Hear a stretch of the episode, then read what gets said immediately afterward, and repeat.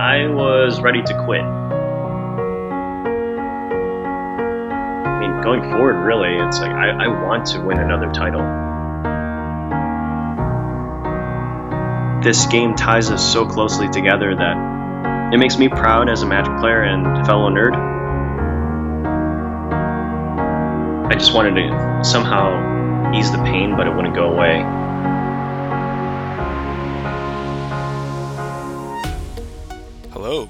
Welcome to Humans of Magic, the show that goes deep into the minds of our favorite Magic players. I'm your host, James Sue. Every episode, I sit down with a guest from the world of Magic the Gathering and have a one on one conversation with them. The game is only the starting point. This is a show about deconstructing the mannerisms, goals, and challenges that they face. It's about the power of perspective. If you've ever wanted to know what's driving some of the best players in the world and what's truly important to them, then you come to the right place. Before we get started, I'd like to tell you a little bit about myself. I've been a competitive Magic player for a long time. I recently wrote a book about my own experiences with the game called Magic the Addiction. Yes, I was so involved with the game that I had to evaluate whether it was good or bad for me. After much soul searching and reflection, I've climbed out of the darkness. Now I want to study how other players view the game, and that's where Humans of Magic comes in.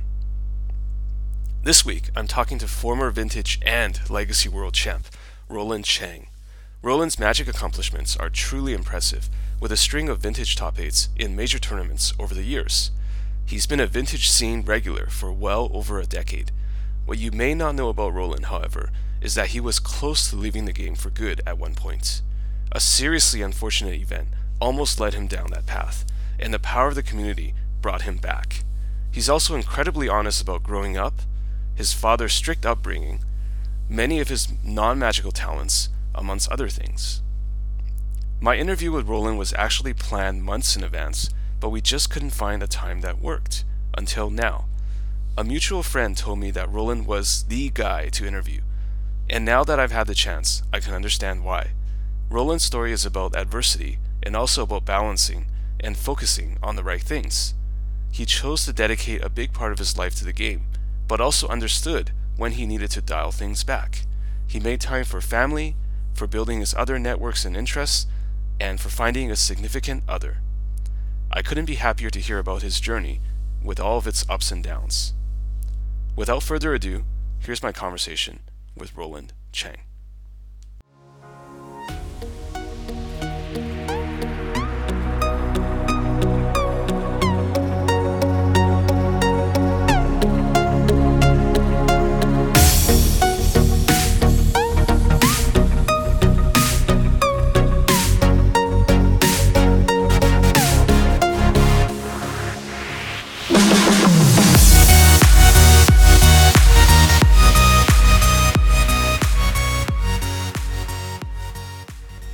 Hey how's it going? Hey, going all right. How are you? I am doing well. I am very excited to have you today on uh, Humans of Magic. Thanks for having me on. Yeah, so uh, whereabouts are you this fine morning? I'm in New York City. My neighborhood is Queens or Long Island City, and uh, it's probably about 9 a.m. over here. Okay, how long have you been living in the, in that area? Um, I've been in New York for now going on 10 years. Uh, I spent some time over in Brooklyn, and now I'm uh, I've been in Queens for about the last three years, working in Manhattan. Okay, uh, did you move there for for work, or was it like since you were in school, or? So right after school, I just wanted to get out of the Midwest. I was living in Ohio for a majority of my life at that point, and um, went to school at Miami University in Oxford, Ohio, and decided I wanted to join my sister in New York City, and uh, she was generous enough to take me in for at least a few months before she jetted off to LA. But um, I was able to set my roots down, take over the lease, um, and I've been living in New York ever since. Nice. I mean, you, you're basically a New Yorker at this point, right? How are you liking it over there? It's good. Um, yeah, your show actually reminded me of what uh, the Humans of New York, were. yeah, the title that I so lovingly um, appropriated. But it was you know this uh, this show is great. Um, I've been listening to a few of your podcasts, and uh, I mean I definitely appreciate your uh, what you've been doing with it. Thank you. I appreciate that. So, uh, what kind of Magic events have you been playing as of late? I think there was a big one that you were a part of, if I if I'm not mistaken. So I was just in Columbus, so went back to Ohio for the first time in like about four or five years, and I was there for Eternal Weekend, where there was the Vintage Championships, the Legacy Championships, um, and a few other events going on. But uh, primarily there to try to, you know, capture another title if I could. But it's it's some of the best competition coming from all around the world. Um, people from France, from Spain, Japan, Canada, all over, and just going over to Columbus. It used to be held over in Philadelphia. Um, I think at least the last three years, where Nick Coss was taking ownership and organization of uh, Eternal Weekend, which he does a fantastic job of, and kind of organizing the players and making sure that this type type of stuff actually you know rattles off, and there's paintings that that you can win once you win, uh, win one of these uh, titles. So definitely was uh, a good time over there. I would say some of the grindiest magic that you'll ever play, but um, you get to see old friends, and I think that's the most important important part where you can reconnect with uh, the old Magic players that I don't know I've, I've been playing with for the last 15, 20 years now. Yeah, I mean you have a long history in the uh, in the Eternal formats, right? So I'm sure that playing in these tournaments, you must run into just familiar faces all the time, right? Yeah, there's the guys that uh, I used to play against when there was the Star City Games Vintage Circuit. Uh, I guess they called it Type One at that point, but uh, it was over in uh, Chicago. We we always go there and uh, meet up against familiar faces. Um, I mean, these were the days of like, let's see, when Steven uh, Steve Menendian and Kevin Cron were in Columbus still, and we, would always go there. So go up from Oxford, Ohio, up to Columbus, which is like an hour and a half drive, and compete against them in their own local tournament. But it was like a budding scene at that point. And, and you, did you find this year that the players were all familiar faces, or were there also like new blood or or new entrants to these uh, older formats? So I think we broke 350 in attendance for vintage. Wow. Every year it seems to be uh, increasing. This might this year might have been a little different with uh, the location and all, but there's always new faces, and I love the fact that there are legacy players that are just you know making their way over to the vintage format either through a budget deck or um, borrowed power the format itself is consist uh, constantly growing, and I mean, I love to see like new competitors kind of spring out of it, and the ones that are you know maybe bigger names in other formats like making their way to compete in vintage because it's just one of these broken formats that is hella fun to play. Yeah, I have to admit that as of this time, I still haven't quite gone into vintage, but I have some friends in North America and Canada who went from legacy to a vintage, and they're just they seem to be more excited about vintage these days for some reason. There's a lot that has been done on the sidelines from, uh, especially online with uh, Vintage Super League. Uh, Randy Buehler, and all the other pros, and even just vintage regulars that are, you know, coming together on a Tuesday night regularly to to make that happen, and it's it's great entertainment, and it's a great way to um, get people uh, interested in a format where I, I, guess most people would think that you know it's out of reach, unaffordable. Um, at least through Magic Online, they're able to you know test it out, play it, and enjoy the the same game that um, I've been playing for so many years now. And, and do you find that for new players when they get into the format that their preconceptions are changed, or they end up enjoying it more than they thought?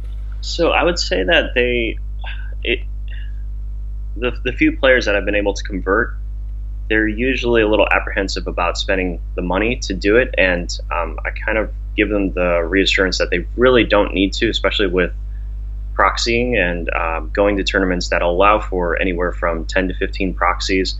I mean, those will that'll take care of a good chunk of a good chunk of the cards that you need to play. But if you have a legacy collection, you basically have the groundwork for uh, putting together a vintage deck. And I mean, between friends and other players that are around, I mean, the community itself can also lend pieces of uh, you know pieces of decks that are, are, necessary, and I think the community is where uh, the probably the biggest strength of um, of vintage and like you know being being able to like be around for so long now. Mm-hmm. Yeah, that sounds great. Um, I would just love to know because this is the first time we've talked. I would love to know a little bit about your background. I mean, obviously you've been in in the New York area for a while, and you said originally you were in Ohio. But can you tell me a little bit about kind of where exactly you grew up and a little bit about your your family and background? So, my parents originally from Taiwan. They swing uh, swung over to the states like in the late 70s, early 80s, and I was born in Akron slash Medina, Ohio. Um, this is a suburb suburb of uh, Cleveland, Ohio, so northeast of Ohio, and um, I grew up there. It was I was probably like one of I don't know two or three Asians total in the high school, but um, it was probably not the most diverse area. But at the same time, it taught me a lot of just you know how how to just kind of be myself and be different. Mm. And growing up, I never really fit into any particular social group. Um, I was, you know, well, I had to do the normal Asian things of playing piano and violin. Uh, that was one of the things that my parents kind of instilled in me. They're like, all right, well, you're going to practice now. And practice for like an hour a piece.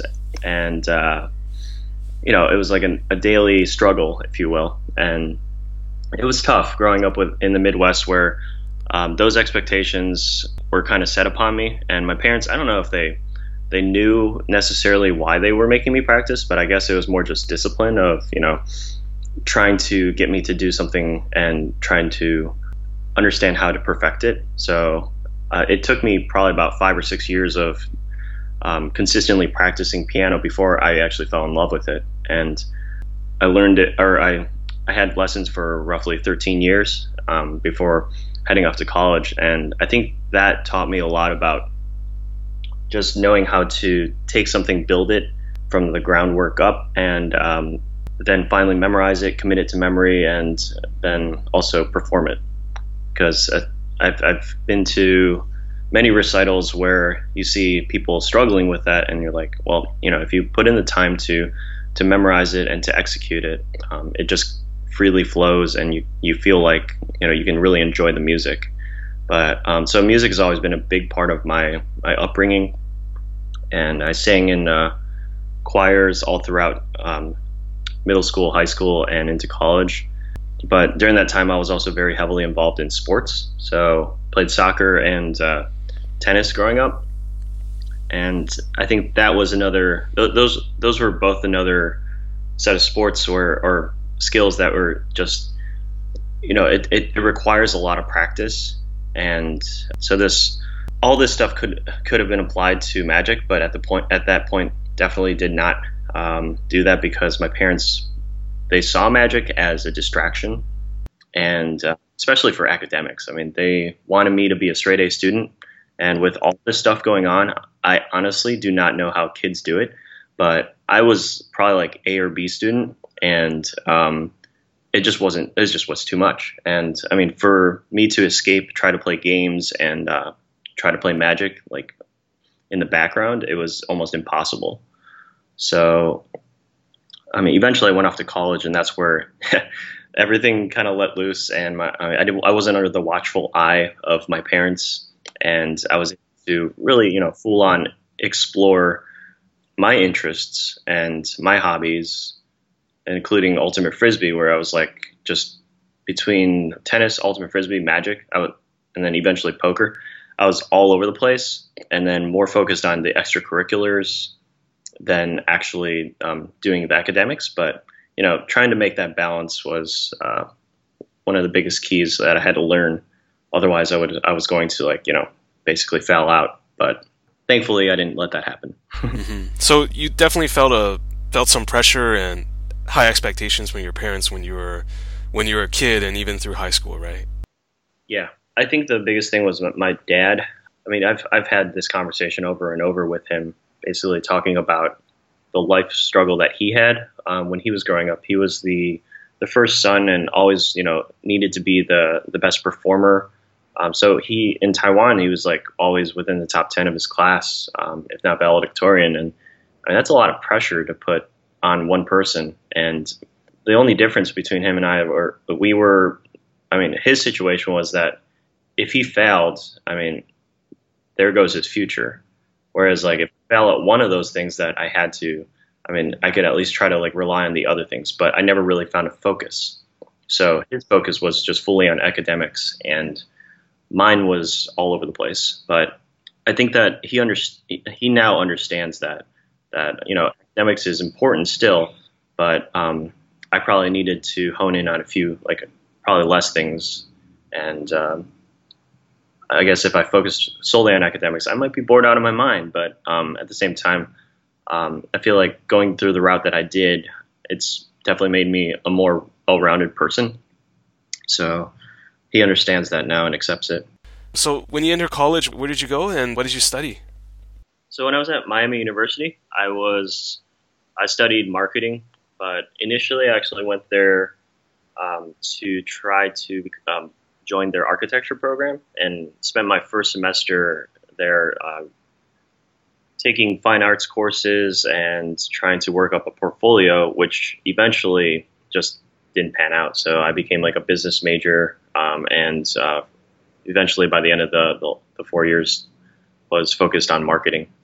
I did spend a decent amount of time also working on my thematic sequence there, which was uh, a minor, but it wasn't. Um, it's a it's more of like a secondary focus, and so that was on uh, management information systems. So it's kind of strange how things work out, but um, I eventually ended up in the um, ad industry, on the online ad industry. So having those marketing, the marketing knowledge plus the uh, database knowledge actually helps me helped me land a job with this company called Atlas Solutions, which was working on third-party ad serving, and um, that was acquired by Microsoft. And here I am, I know, ten years later. Afterwards.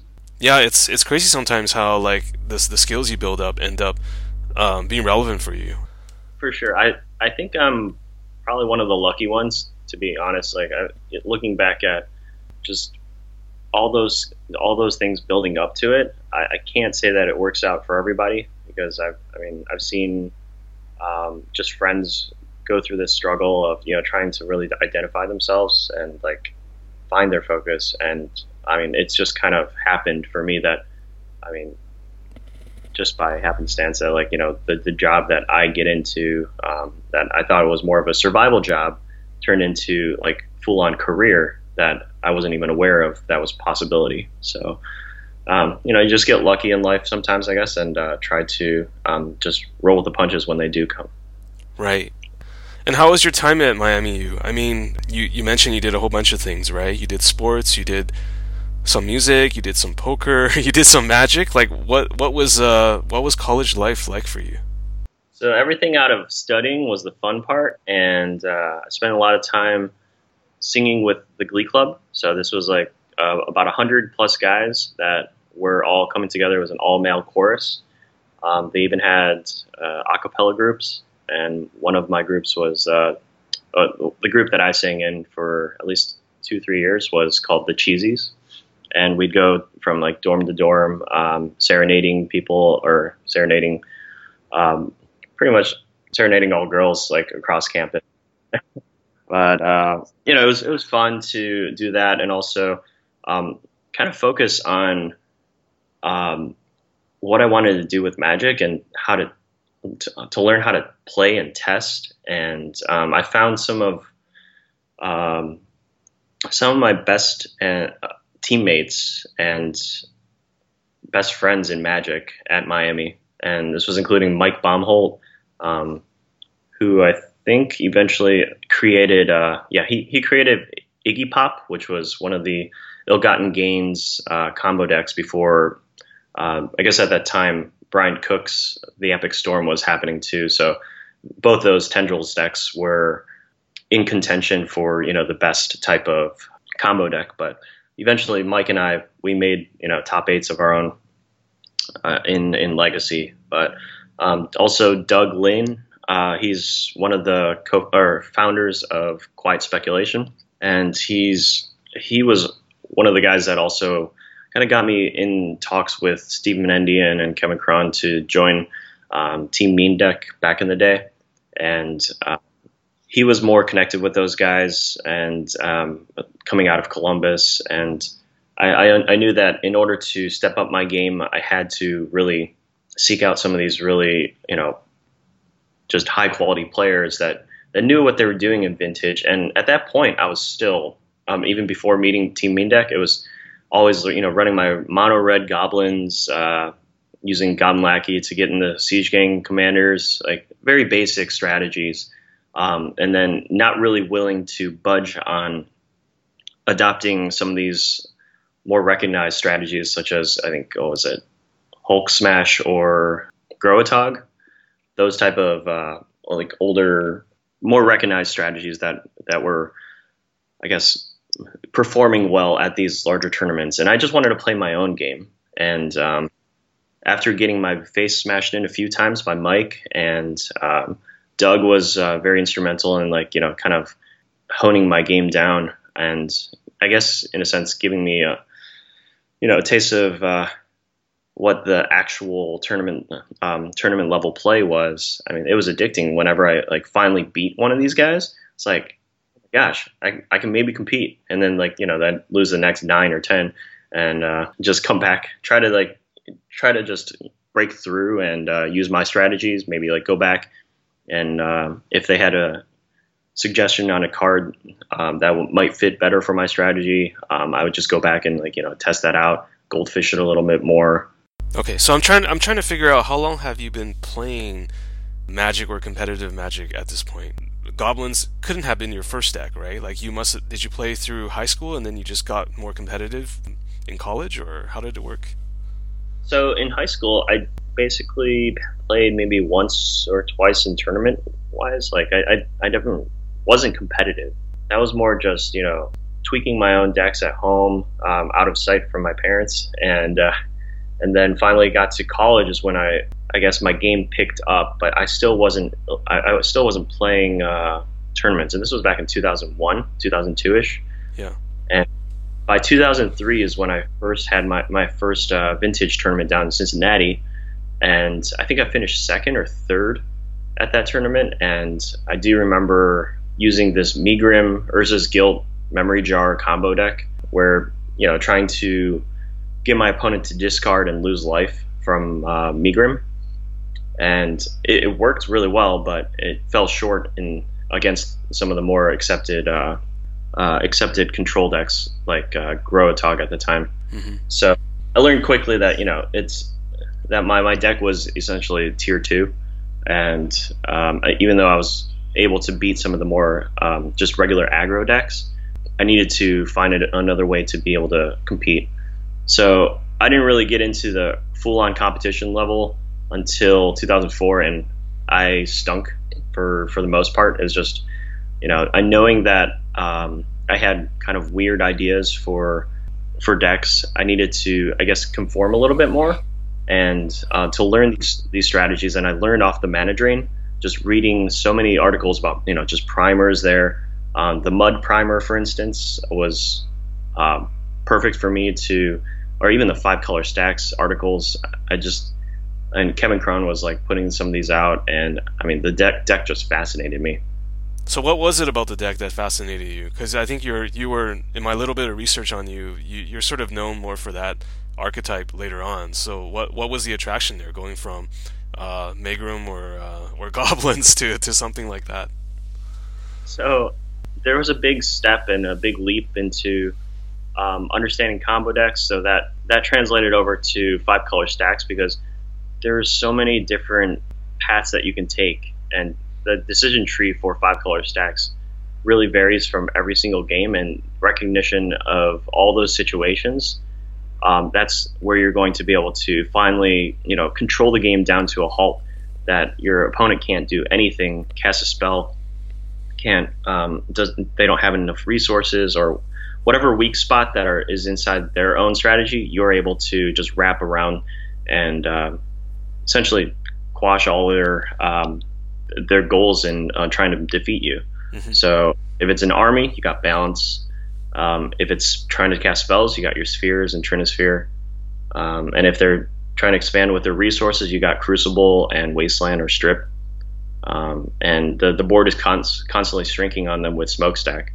So um, just being able to maneuver around your opponent, even though they probably don't know what you're trying to do. Um, I think that was the beauty of the deck is that you had so many lines of play, and your opponent had to be had to be on edge. I mean, any of those tutors could bring up like uh, a balance or a strip mine, or a goblin welder is going to finish off the combo lock. But I was just always fascinated by how like it just wrapped around a, an opponent and just wouldn't let them breathe.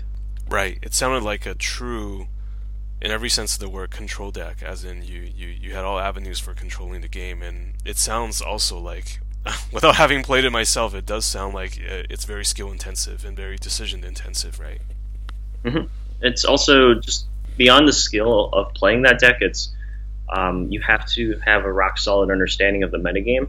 And fortunately, at that time, um, it was very workshop heavy, and a lot of people were going one particular direction with it, uh, with the aggro side, and maybe uh, red shops like uh, Uba Stax type stuff. But those were more more or less like the Uba Stax one was more of a 50-50 for me, mm-hmm. playing against uh, the guys like Robert Broman, um, or but the the aggro side I, I, knew how to control, and the rest of the field, um, it was not too unpredictable, and you could you know if you lost um, game one against Charbelcher, you at least knew that you know, all right, all the chalices come in, like they can't have fast mana.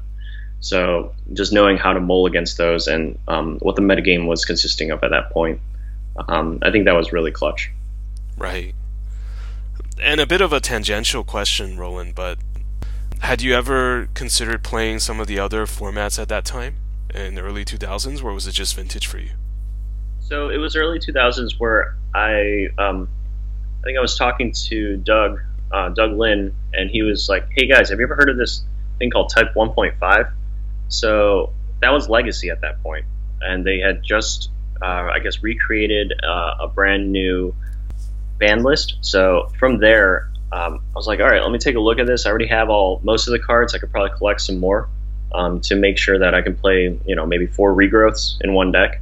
Um, it's it, that opened up my mind to trying this format, and um, I mean, Doug made a big push on it in our play playtest groups, and uh, we eventually uh, found a small store in Indiana I think it was Richmond, Indiana. It was maybe like anywhere from always like 10 to 12 players, but it was still a weekly thing that we could do on a Friday night or a Saturday night. Um, go over there and, in a sense, I guess, beat up some of the locals, but uh, we, you know, we're trying to uh, adopt this uh, the, this newfound format and get our get our own feet wet, test our own strategies in like a competitive setting, but we um, we found our little success, and you know we're trying to build up our rating um, through the uh, through that local store, and then eventually the GP trials. But Legacy has been a part of my uh, competitive career for um, for a good good amount, pretty much the entire time that I've been playing Vintage. But um, it's really more recently, though. I would say old school um, has um, been in the last couple years, a, um, part of what I guess my repertoire is is just trying to play some of the cards that were printed in 1993 or 1994. Um, but these are these cards I never actually owned or played with back in those days because I just didn't have any access to them, or I mean they were just not even on my mind. All I really wanted when I started in Ice Age was to just you know try to find a Jester's Cap and uh, I remember that. that. I was cracking packs left and right trying to find this stuff, and uh, that was probably the most uh, reckless way to go about it, honestly. Yeah. but th- this was pre eBay, um, and there was uh, not an not exactly the easiest way of getting a Jester's cap, besides maybe tra- trying to trade for it. But I didn't have the trade fodder either. So yeah, it was. This was the uh, Inquest era when uh, Balduvian Horde was the number one card. Oh yeah, I, I, cracked a box of that, and I, I, managed to get two Balduvian hordes out of one box. And I was uh, rocking my Balduvian hordes at my my friends' houses, and they hated it. So it was had like Gorilla Berserkers. They're like, what are these alliances cards? This is like this is bull. I can't can't like compete against this because I mean that to me was my Juzam at the time. Right. And I was like, sweet, I've never owned a Juzam, but I'll play these Balduvian hordes. And like the, the drawback of discarding a card at random is, you know, negligible compared to um, maybe losing life, which I really cared about. okay. So for you, it's uh, now it's old school, which is 93, 94. It's vintage, it's legacy. Did you ever go off into the other formats as well, like standard or extended or modern, things like that? No, I I never did. Never competed in that stuff. Um, it never really interests me, to be honest. And I think that um, maybe one day, it if it if I really got bored with these formats, um, I might go try it out. But the only the, the one thing that I've done um, every time coming back to Magic, though, um, whenever taking a break, is just drafting and playing limited. Um, that's one thing that I do. It's like a love and hate thing because I love to be able to see the new cards. I love to read through them, mm-hmm. but hate building that like compared to vintage standards. It's uh, it's basically playing with like stones instead. Like in vintage, you have like your rocket launcher ready to go, and like there's no comparison to the power level, but you know it brings you back to the basics so that you can cut your teeth on how to uh, compete in Magic and like remembering all the the triggers, the phases, um, you know, anything's to to to set up for your next turn. But uh, the most frustrating thing about limited has always been uh, getting mana screwed, and I just I don't know. It doesn't happen as often in vintage, so um, I guess I'm kind of uh, that's just one of my biggest pet peeves when I um, try to go draft or play sealed or one of those things. But mm. I think better um, trying to play when I when I don't really care um, about how that how it goes. So playing, you know, doing a draft or sealed with friends, it's a lot more fun for me, and it's uh, especially in a, a, relaxed environment. That's what. So I really haven't considered, you know, taking that to the next level because it, um, I don't know, just it's a lot of time to be invested into the game. Where, I mean, I think it's at this point, I'm I'm pretty fully invested into vintage, legacy, and old school um, you know, trying to get other players involved with the formats and um, you know rallying the the East Coast as much as I can. But um, playing the other uh, the other formats would probably be a distraction for me.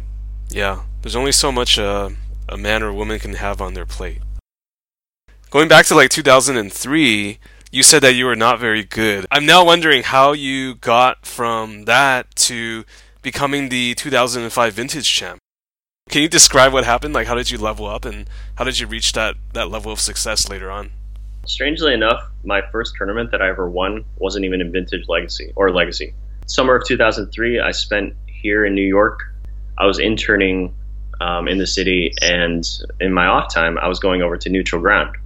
I think at that point was the eighth edition pre-release, and um, I joined that uh, that sealed tournament, and I took it down um, there was probably like maybe like 50 or 60 players in that sealed tournament, and, and that was my biggest win, and I, that was my first taste of you know sweet victory. Yeah. I, I, to carry home a box of eighth edition, whoop de doo. but it was still like you know one of these things that I I, I finished it and I, I beat everybody. So I and for the first time I sat on top of the hill instead of like looking up and being like I, I guess I could have done a little better but my deck was cooperating with me that day. Um, I felt like I, you know, I, I had spent enough time during the deck construction of it to make sure that things were, you know, in the right proportions for mana, whatever it was. And I, I had a couple of bombs. I think it was Blinding Angel in there too, and uh, a, a, good amount of the Master Decoys to tap down my opponent's creatures and control the board. But I mean, I found a way to victory, and I think that was my turning point of just trying to figure out you know, am I good enough as a player? Potentially, but um, I I didn't really think of it too much at the time. I was like, all right, yes, I got lucky, mm-hmm. but uh, I I was able to finally have a deck that was you know cooperating with me, and um, I got back from New York that that year and uh, into the fall. Um, I I started really. I think that was when I really started testing even more heavily and um, practicing almost on a weekly basis, biweekly, spending a lot of time um, just really honing on uh, certain known decks. And I, I think also the New York crowd is some of the toughest. And in terms of just you know, the people, they're they're hungry to you know really to really just push each other, but also to win. And um, I, I, don't know if I had that real grit in me before intern or spending that summer here in New York. Mm-hmm. And um, when I got back to Ohio, I was like pretty much like jet set on just trying to get to the next level. And um, it, it, was just a combination of things, you know, joining Team Meandeck, being able to have access to um, even more quality players and uh, the the consistent testing. That's when I, I knew that like you know things could turn around and my testing results were were improving constantly. Plus, find eventually finding workshops and uh, competing with those. That that felt like that was my style. So Magic was already becoming a huge part of your life at this point, right? Like you were still going to school and doing other things, but did Magic just kind of take over some of the uh, the other extracurriculars that you had, or? No, actually, during the time I was still very just all over the place. I mean, I was I was with uh, the tennis club, the Ultimate Frisbee Club, Glee Club. Let's see, my acapella group, and playing Magic, and eventually poker, like a year down the line. Oh and it was wow! Just, it, was, it, it was constant, like you know, I guess you could call it distractions, but it was more of like balance of this was my balance of finding myself and finding um, ways to fu- like fulfill my happiness that I've really longed for for so long, and it. I can't say that you know I spent I, I did my my schoolwork you know 100% ever while I was there, but I, it was more of a, a, a life learning process for me that I was feeling that I was making you know making progress in um, each of those things that I was doing, and um, at the same time, I was happy. I think that was the most important part. What was the happiness? Was it being being involved? Was it like the camaraderie? Was it the competition? Just I'm trying to understand. Sure. Um, it, I would say the camaraderie, um, being accepted in a community. I think by the end of I think it was my junior year or senior year uh, in no senior glee club, I was the secretary for our club, so I had to really be fully invested in keeping track of people. Um, I was you know attendance taker um, and knowing every single person in there. I mean, it's the same camaraderie that I, I felt when I was a part of the the Ultimate Frisbee team. You know, relying on teammates when you're on the field, um, and even being part of the tennis tennis club and just traveling to other schools to compete against um, other sometimes D3 D3 schools that had competitive teams and here we are just a club team and we were still beating them so it was, I think, being more involved socially and growing that aspect of um, my life because I felt like it was always kind of, um, I don't know, I was more of an introvert, if anything, when it came down to it. I was when I was in Ohio, in in Medina, Ohio. It was like people knew, like, knew of me, and they knew that you know I guess I was a hard worker. I played tennis, and I played piano, and that was it and I'd never really fully reached out to the um, some of the more I guess popular cliques out there. It was like the kids that were I guess more highly regarded. They just they were hanging out a lot more, whereas I was at I was kind of stuck at home. Um, I was playing my piano, playing violin, and as like always felt like it was unfair for me. But um, this is I sound like an asshole right now because there's so many other kids out there that um, are not as privileged, and um, I feel like a lot of the times my parents provided me so much, and um, I don't know, I it didn't really strike me as like something that was you know a gift to me, but instead at the time, um, I just thought it was like punishment. I had to do this stuff, mm-hmm. and um, I mean nowadays I I really fully appreciate what my parents gave like what they actually instilled in me and the opportunities that they you know provided me, even though they didn't really necessarily have that growing up. But I mean, I feel like um, it's really hammered into my system now that I mean I should really appreciate the uh, the ability to be able to you know have that skill to hone down on something and um, you know focus on it mm-hmm. and then do do something well. Um, but yeah, it's. Mm-hmm. Uh, I, am glad it worked out for you after all these years and uh, with your your family's support and all that. Yep. Yeah. So yeah, going back to to uh, you know you joined Team Meandeck and then you had won the uh, the SEAL tournament. Can you look back and think about? Can you remember what are some of the the things specifically that made you level up, perhaps in, in vintage or, or magic in general? Were there certain things that uh, that helped you improve as a as a player? So playing against that hard competition, Baumholt, Doug Linn, yep. those guys, like going to these tournaments and driving out to Chicago um, for a weekend, and just always falling short of top eight, and that was the goal: make top eight, try to get in there. Um, I mean, it, uh, every time there was a tournament for Star City Games, it was always published online. So the desire to to make it onto there and be like have your name published, it was I think it, it meant more than anything to me. So I knew that if I can make it that like make it to enough of these and like understand like the level of play that was necessary to get there, I would eventually get there.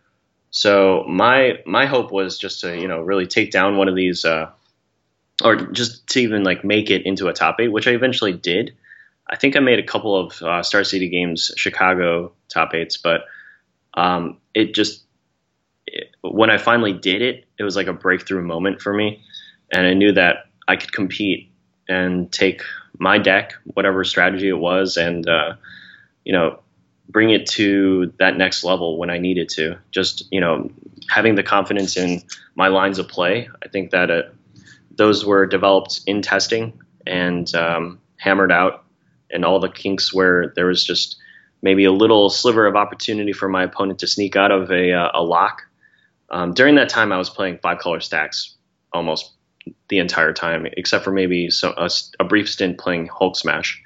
But um, the the whole training of going um, to tournaments on weekends and um, just testing throughout the weeks, um, I think that really helped me, you know, grow my game and uh, develop like that competitive edge.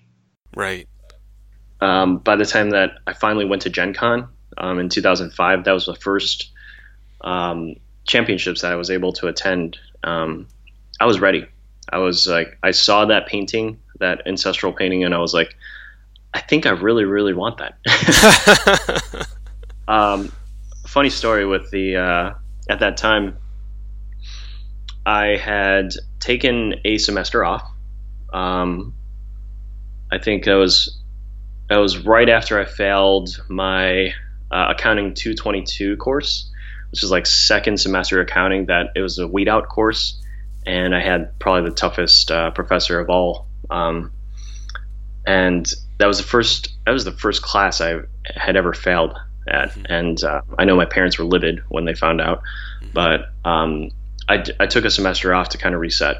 And during that time, I was at uh, working out of Dillard's to kind of repay, um, like make make ends meet because my parents didn't. They're like, all right, we're not going to pay for your college. Like, so it was more of like a, a, blank threat because I knew that they probably would pay for my college because I would be able to, you know, actually afford that. But during that time is when I, quote unquote, hit rock bottom, mm-hmm. and I knew that I needed to kind of gather my I don't know gather my thoughts again and try to rebuild myself and um, working with the guys at Dillard's and um, I don't know if you know Dillard's.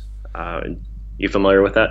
I just know that it's a retail store, right? I do they sell shoes or clothing, or is that what it was?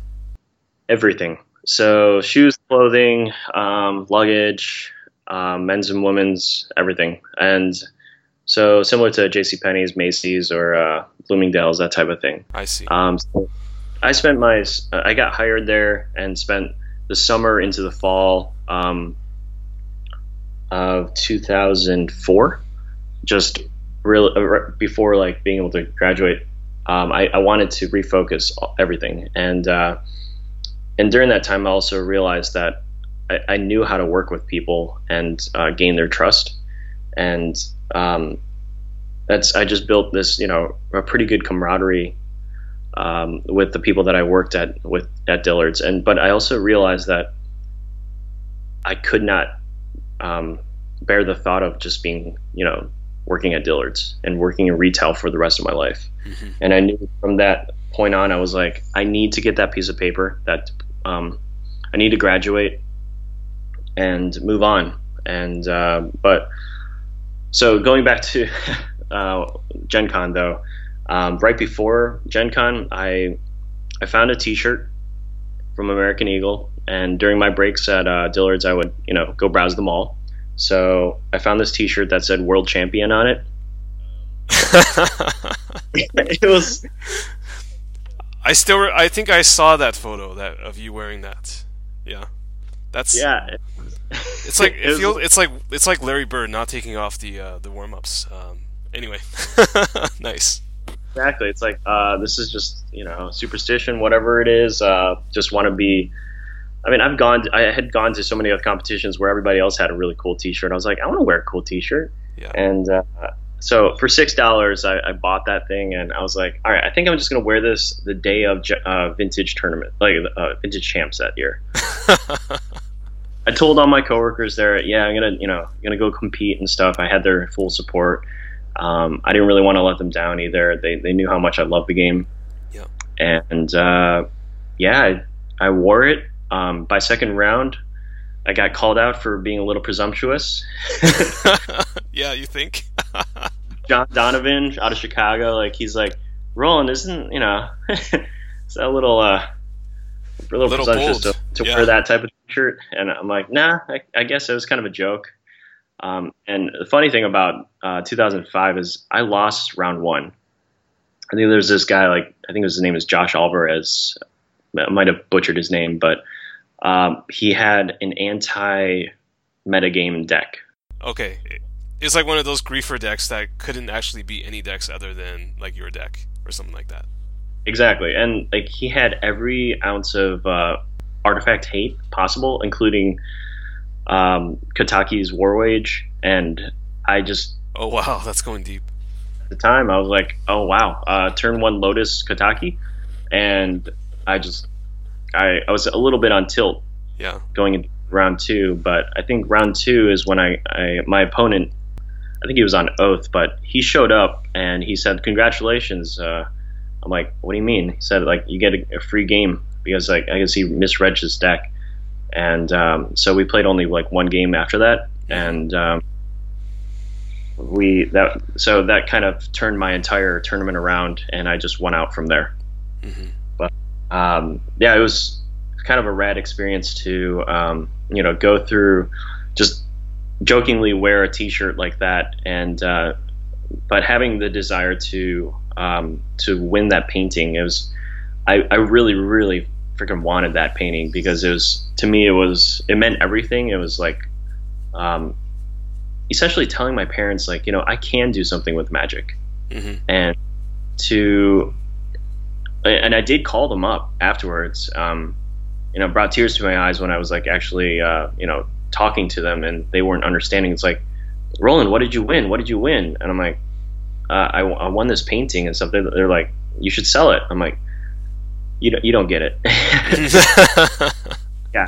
Um, so it, it was a little tough, and I think they they now understand the you know the, the magnitude of that to me in my life of how important it was to you know really capitalize on that opportunity to you know win a competition for once um, and that was the I think that was my biggest uh, competition that I would had won besides that uh, eighth edition pre-release, and um, I felt like it was all the things that I was doing up until that point just made sense. All of the the cards that I was upgrading throughout the years and everything combined, just it all came together and it felt right, mm-hmm. and um, which was right about the time that I, I finally graduated and um, met, moved on to um, to New York. But um, yeah, New York had was a one of those situations where I, you know, got to New York was a completely naive Midwesterner and um, probably put way too much trust into an online friend, and that's when I had my incident at Neutral Ground. So, what exactly happened there?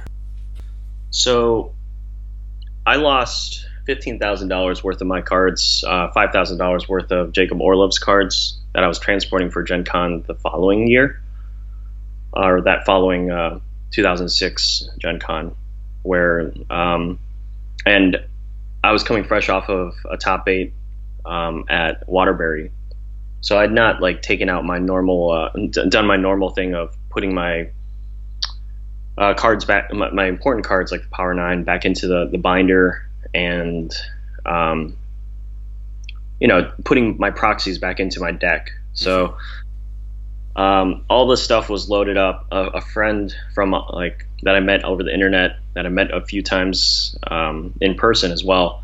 Like we were getting together at Neutral Ground to do some more testing, and that's what I did. I just you know always wanted to test, and um, I I met up with him that that early Sunday, Sunday morning, afternoon, and um,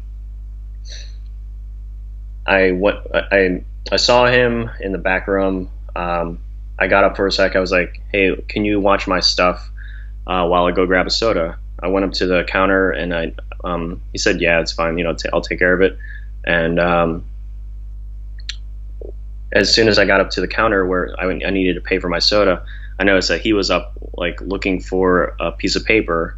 It's like, dude, what are you looking for? Like, why aren't you with my cards? Mm-hmm. And that had a um, a moment of panic, and I ran back to uh, to my backpack, my cards, and um, my deck box, which was containing all of my valuables, like 75% of my collection at least, mm-hmm.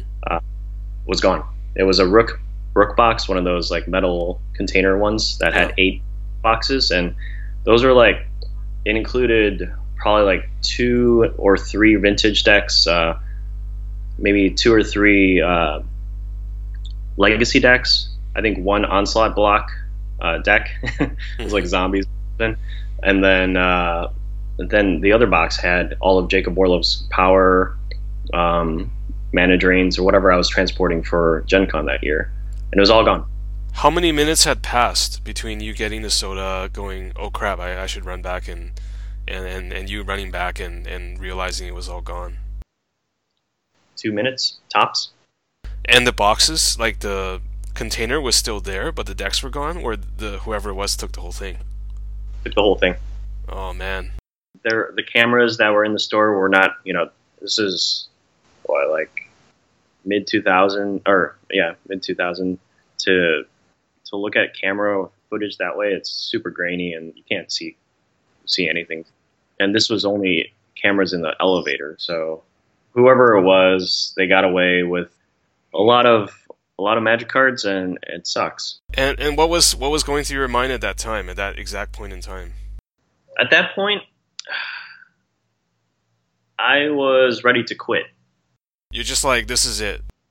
Yeah, this this was it. I had a big pit in my stomach. I, I remember having to kind of leave uh, leave the store eventually, maybe after another hour or so. Like, and I sat on the curb, and I just didn't really want to talk to anybody and uh, I mean, I'm sure people deal with theft and loss all sorts of different ways, but for me, I just wanted fresh air and I couldn't get it, and um, it was like just my collection, my um, so much, so many hours of you know happiness and joy taken away from me, and I, I just wanted to you know somehow ease the pain, but it wouldn't go away. And then at that point, I also realized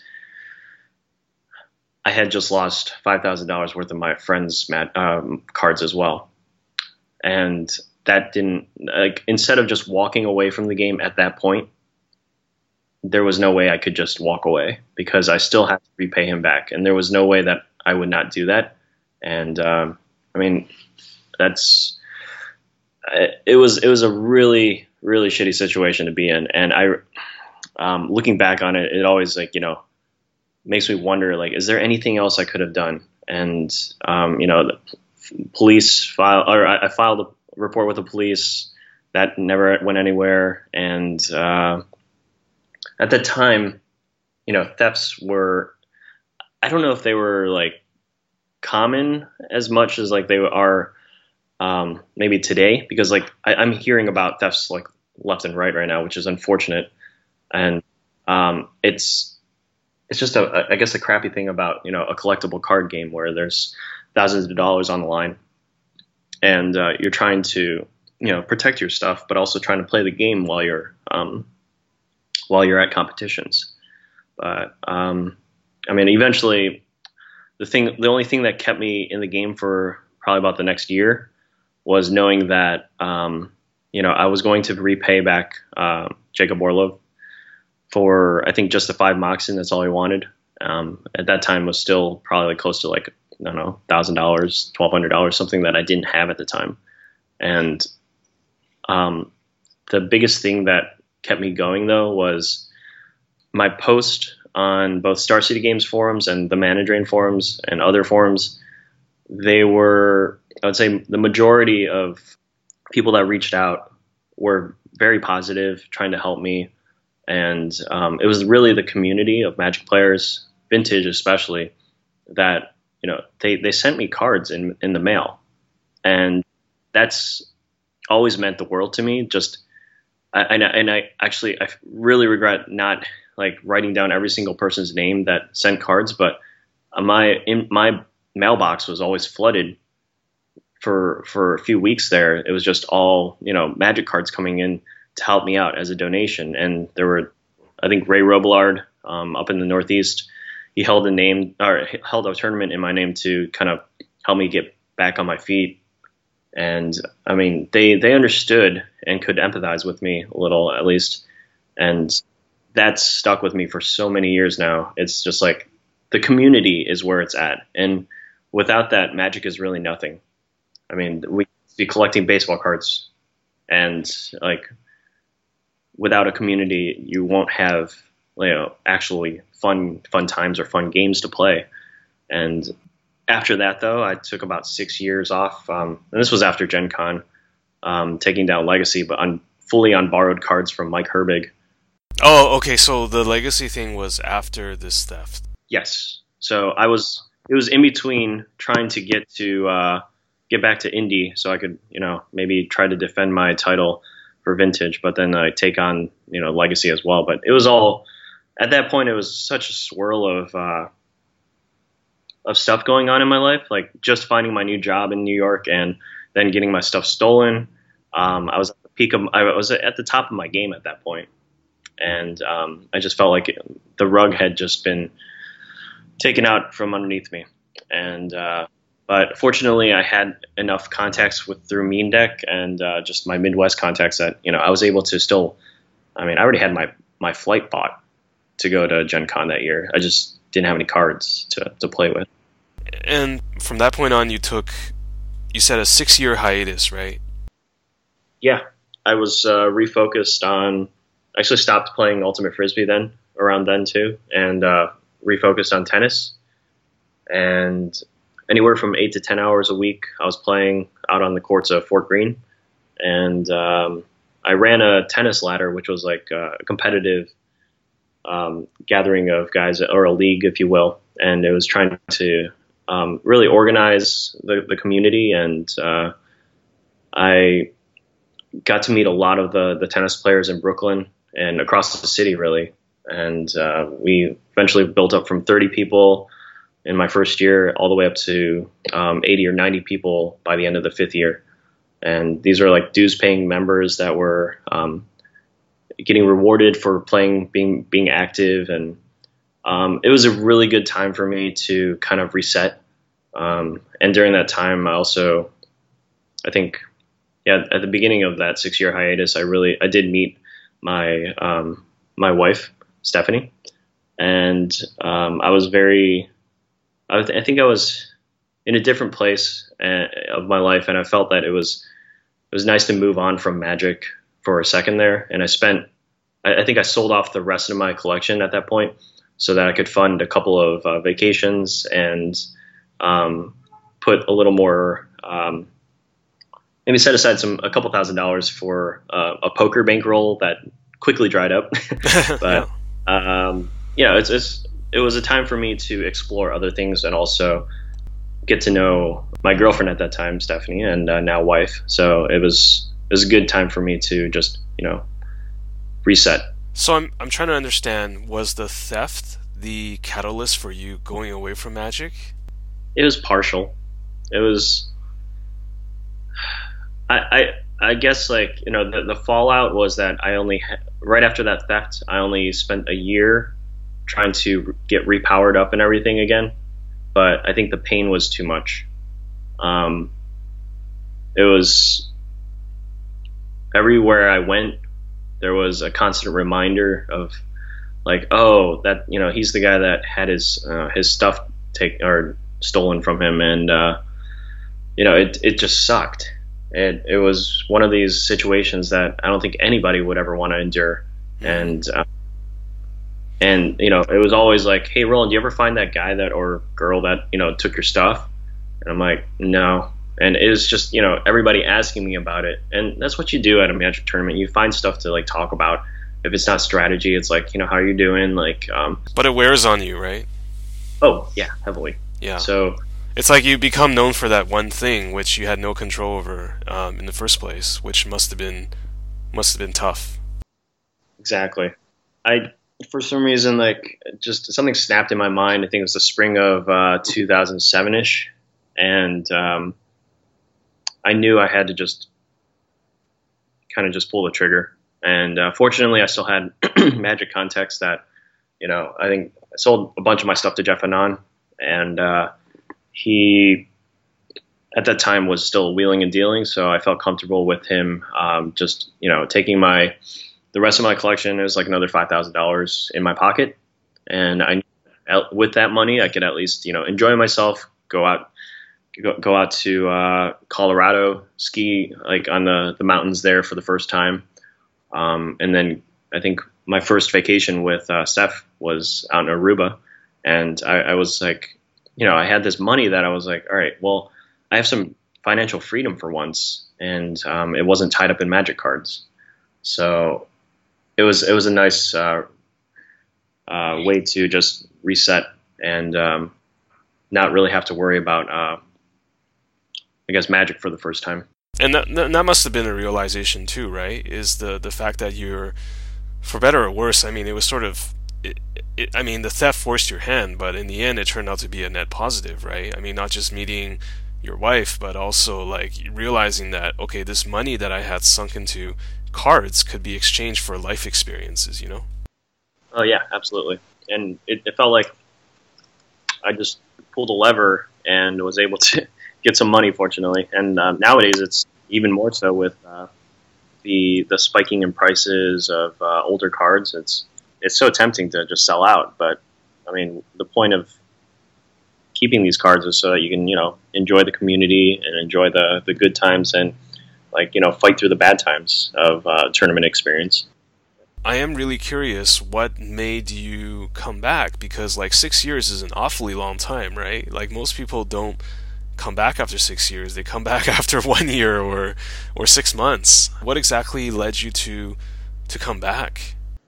So it wasn't like a, a full on break for six years. I would say that you know in between, I'd have friends reaching out and seeing like you know if I was if I was willing to go play test a little bit, go to a tournament with them.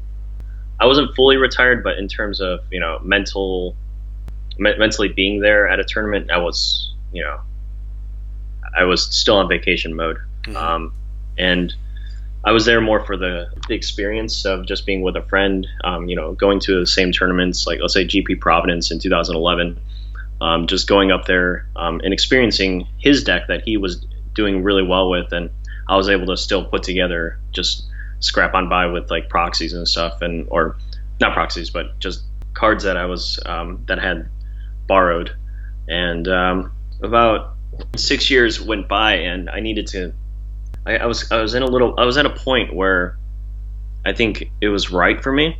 I had just gotten married um, in 2012 at that point, and Steph after our wedding said like we could uh, I mean I could take a couple couple thousand dollars and just um, you know go invest into Magic, and that's exactly what I did. I probably took like twenty five hundred dollars and found a a store in Brooklyn called King's Games, mm-hmm. and um, I saw that they had all this you know black bordered power just sitting there in the case in this binder, and I was like, holy crap, this seems very underpriced for what I saw in the market so far. I guess throughout the that six years, I was always keeping a sort of keeping an eye on like card values and seeing what was happening with the market there. I noticed that these beta cards were just you know well underpriced. So you know, as an investment, I would get into it. And um, a little bit before that, like during my bachelor party, two of my friends could not make it into or make it to my wedding. So um, Mike, he, Mike Baumhold gave me this uh, Mox Sapphire that I originally had sold to him. Um, and at the time, it was like this uh, dog-eared piece of power that um, was had one corner barely hanging on um, with a piece of tape. like it, was just like so many memories tied to that piece. Yeah. And uh, he gave it to me at the bachelor party. Gave him a big hug for it. That's and, a nice um, gesture. Yeah. Yeah, definitely. Um, and then he's my one of my best friends at, at Miami of Ohio, Craig Seaborn. He was, I guess, my greatest rival, but also best friend um, when it came to Magic. And he gave me, I think, two volcanic islands. And I remember at that point that you know it was there was probably like a hundred bucks a piece, and I was like, wow, this is. I mean, you guys are so generous and like getting me back into Magic. and uh, yeah, another thing about Craig was that he was my winning in opponent for 2005 vintage. So it was very difficult for me to. Uh, I mean, I, I, wanted both of us to be in the top eight that year, but it, it, could only be one, and it came down to game three, and I was able to stomp over him with a, a, a Sundering Titan. But um, with him being on a blue red fish, I was able to just win that matchup. But I mean, it was it was a painful match to play because how much time we had uh, dedicated to to the game and like you know preparing each other for that uh, for that moment. I mean, I knew that you know going back into the game at least, um, I had still had the connections with uh, some uh, a lot of the community, and they're very supportive of me coming back. Um, Nick Detweiler, Visna Harris, Nick Coss, these three guys are probably the, some of the most impactful guys in my return and uh, I knew that vintage was picking back up on the East Coast, and I wanted to be a part of it. And um, I, I, got a set of workshops for eight hundred dollars, and by today's standards, that is a ridiculous deal because that's like buying one and getting three free. So um, I was fortunate at the time, and that was like at the time it was probably buying three and get one free, but I knew that I, I needed uh, to, you know, find my way back into magic in the community, and I, I, was at a good point in my my life that I felt like this would be a good investment, but also I missed everybody, and um, there were so many people that you know that I recognized at tournaments again. They were like, "Roll on you're back," and it would just bring back these great feelings and just memories of uh, of competitive magic that I really enjoyed, and uh, but once again, I sucked at Magic so badly that I was like, all right, well, back to the drawing board. You know, go back to play limited. I played um, for at least six months. I was doing um, started out with Theros um, draft and uh, was getting my butt handed to me and uh, playing Legacy at 20 sided store over in Brooklyn. I I was able to just work my way up from you know regularly going one and three in a weekly legacy event to eventually going two and two, then finally three ones, and then I think one or once or twice I was at like four four zero. But it was a grind. I mean, this is one of the things about Magic that I love and I hate. It's like you invest so much time into it, but sometimes it's, I mean, it's that little bit of luck that you know you're you're going to have to rely upon that. You know, if if you're ready for it, you'll you'll be able to take advantage of it. But it's not always rewarding. And um, but the community is what makes it bearable. Right. It sounds like you got right into right back into the swing of things and, and found your groove. But yeah, that is one of the things about Magic is that there's a constant upkeep to maintaining a skill level. I guess not even just getting better, but not getting worse. Like it's just you just have to constantly play the game and think about the game and discuss the game. So there's there's a great there's a great cost involved there. Yeah, and um, to be honest, I'm I'm at the point right now that I mean, especially after this Eternal weekend, uh, last weekend, it's financially wise, I'm lucky enough to afford it. Uh, but and I, I, really hope that you know they can bring it back to Philadelphia and make it affordable for a lot more of the East Coasters. But I'm also a little drained, you know, being spread across three formats and the, the grind of like going in and out of rounds um, and just being in a tournament scene. Um, I mean, I I definitely love to talk with people, um, get to get to know them, but um, you know, it's it's a constant like drone of. Uh, so let me tell you about the the last rounds. You know what happened to me, and uh, um, you know people coming up to me to ask me for strategy help, and I want to, but honestly, it, it it's uh, it gets a little tiresome because it's it's uh, it's a little much. Um, I want to help them, but it's like when I'm in the tournament zone and like my mindset is there, it is incredibly hard to switch it off. And uh, so if I do ignore people at the tournaments and stuff, like I'm sorry, it's it's more it's not you. It's more just like I'm trying to uh, you know focus on this event and uh, trying to just make sure that my mindset is is correct for you know knowing what to do um, sequencing wise or whatever it is for my for my next matchup. So um, yeah, I get into I guess uh, I'm a self-described very competitive person, so it's just about trying to you know find my way to to find that success. And um, but I I do probably I, I think I need to take a uh, like I don't know a break. I'm guessing about three to six months away from Magic, competitive Magic, but I mean, the community is always going to be there. It's always like, you know, one of the best things about, uh, especially vintage magic to me is like, I, I know these people. I know, like, I can grab a beer with these guys. And um, after beating, you know, beating each other's faces for, I don't know, the last hour or two. Um, but um, I think the, the competitive side of magic is, is wearing me down for the last five years. And um, I might take a little bit, uh, just step away for a little bit. Right. Yeah, it sounds like you've been able to do that to um, to step away and and sort of refocus and come back stronger. So I think that's uh, it. It sounds like you really understand yourself as opposed to grinding it out eternally. So that that that's good. If I was going to ask you, like, do you continue to have any goals around or objectives around magic, or is it is it less about that now? Um, I think my goal uh, going into this year for Magic was that I wanted to. I mean, going forward, really, it's like I, I want to win another title. I don't know how it's going to come, and I don't know when it's going to come, but there's that fire in the belly that you know makes me want to co- constantly compete. But you know, it there's a mental toll that it takes as well, um, and just being in tournament ready mode, it's it's tiresome. But uh, I I know that I want to dedicate um, the time that I get back into the game to trying to win another title. Um, either a legacy title or a vintage title, and um, one of the other one of the two. It'd be nice to you know proudly become a you know first two time champion of it. But um, I mean, outside of Magic, I think that uh, I, I have my own personal goals of you know really trying to travel more.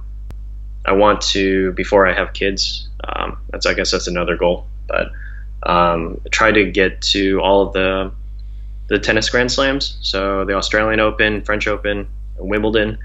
Um, fortunately, I'm um, blessed with uh, New York's New York's uh, U.S. Open yep. that I can just go there every summer. But um, I think traveling the world a little bit more before I really settle down. Um, and I know my my wife's like, she probably wants kids, but um, I I feel like I'm still a kid myself, so it's like Uh, I have to figure out how to get that out of my system before, uh, you know, I, I, guess I settle down. And um, I guess the first step would would be um, getting all that travel and maybe getting a title along the way um, to really cement myself um, and my position in the game. But I mean, I if anything, I, I'm you know I'm happy with the stuff that I've done um, and leading up until now. It's just you know also the communities that we have, the the weekly test group that I have um, in New York, and um, just the community around the East Coast for vintage and legacy is just incredible. So I'm thankful for just having you know access to that. Whereas like other parts of the world, they don't have anything weekly or even monthly, and we're we're blessed to have something that is um, you know so accessible and um, there's that much support for it. And with with the onset of uh, you know Tales of Adventure taking like grabbing um, the Eternal scene by the reins, or like right here in on, along the East Coast. I mean, with their new Legacy and Vintage uh, Eternal Extravaganza series, I mean that is just amazing to me. That you know someone is uh, like Michael Caffrey is trying to really redefine uh, redefine this this scene and um, you know really pushing it forward after Star City Games is like you know backing off of their support for it. So mm-hmm. um, you know there's a lot to look forward to, um, and I guess my goals will eventually be woven into there. But um, in the meantime, I'm kind of taking a chill pill from Magic. Um, I just needed to I need to find myself and reset again. But um, not to say that I'm gonna like quit Magic or anything. It's more just uh, you know, just taking a break. I hate to say it, man, but it sounds like at this point you're you're basically a magic lifer. Like your magic's always going to be a part of you. It's it, it, at least it seems to me from this conversation. Yeah, I'm a. I'd say I'm a lifer. Um, you know, until uh, I guess another thing happens, or hopefully nothing happens. I, I mean, I, I really want to be around for the competitive scene. I've made countless friends just through this game, and um, these are connections worldwide that I mean I know that I could potentially hang out with and um, stay with potentially at, at, like in other foreign countries that this game ties us so closely together that it makes me proud as a magic player and um, a fellow nerd that you know we can appreciate this game for what it is the mix of what elements of poker and chess all thrown into one one card game that is collectible and valuable. Um, it's I, I, feel like blessed to even like be able to be part of it still. Um, considering like just I don't know only what I guess ten years back now, um, having my stuff jacked from me and uh, stolen away. I mean I'm I'm happy to be back and uh, knowing that there's so many other uh, people in the community that are you know willing to uh, just be open to just always you know hang out to chat to play um, it feels it feels great to you know have this amazing network of players um, in my immediate area, but also just going you know all all over uh, the states, knowing that I can probably just post up somewhere on on the internet and uh, tying us all together, just being able to, um, you know, be a part of another scene without um, feeling like you're just um, encroaching on someone's like enemy territory. It's like this is this is a an actual community of players where like we're all tied together to this to this fun game. Yeah, absolutely. That's the that's the beauty of it all. It's been awesome having a chance to talk to you about your your magic career and also life, I guess. Yeah, I, I really enjoyed this talk. I hope that uh, you enjoyed it somewhat as well. Thanks, James. It's been an honor. I hope I get to actually meet you in person one day. and Maybe like travel out to China and like you know see you in Beijing. I actually had not been to Beijing, even though I did like a study abroad there. I mean, it's it's one of these places like that you know has the wonders of the world right there, the Great Wall, and I don't know. Um, and if you're ever in New York, you know, feel free to give me a give me a buzz. Would love to you know meet up, grab a drink or something. Well, if anything, uh, I'm I'm really looking forward to try and visit the East Coast next year. Awesome. Yeah, we'd uh, we'll throw a party for you. or at least play a few games of Magic. Absolutely.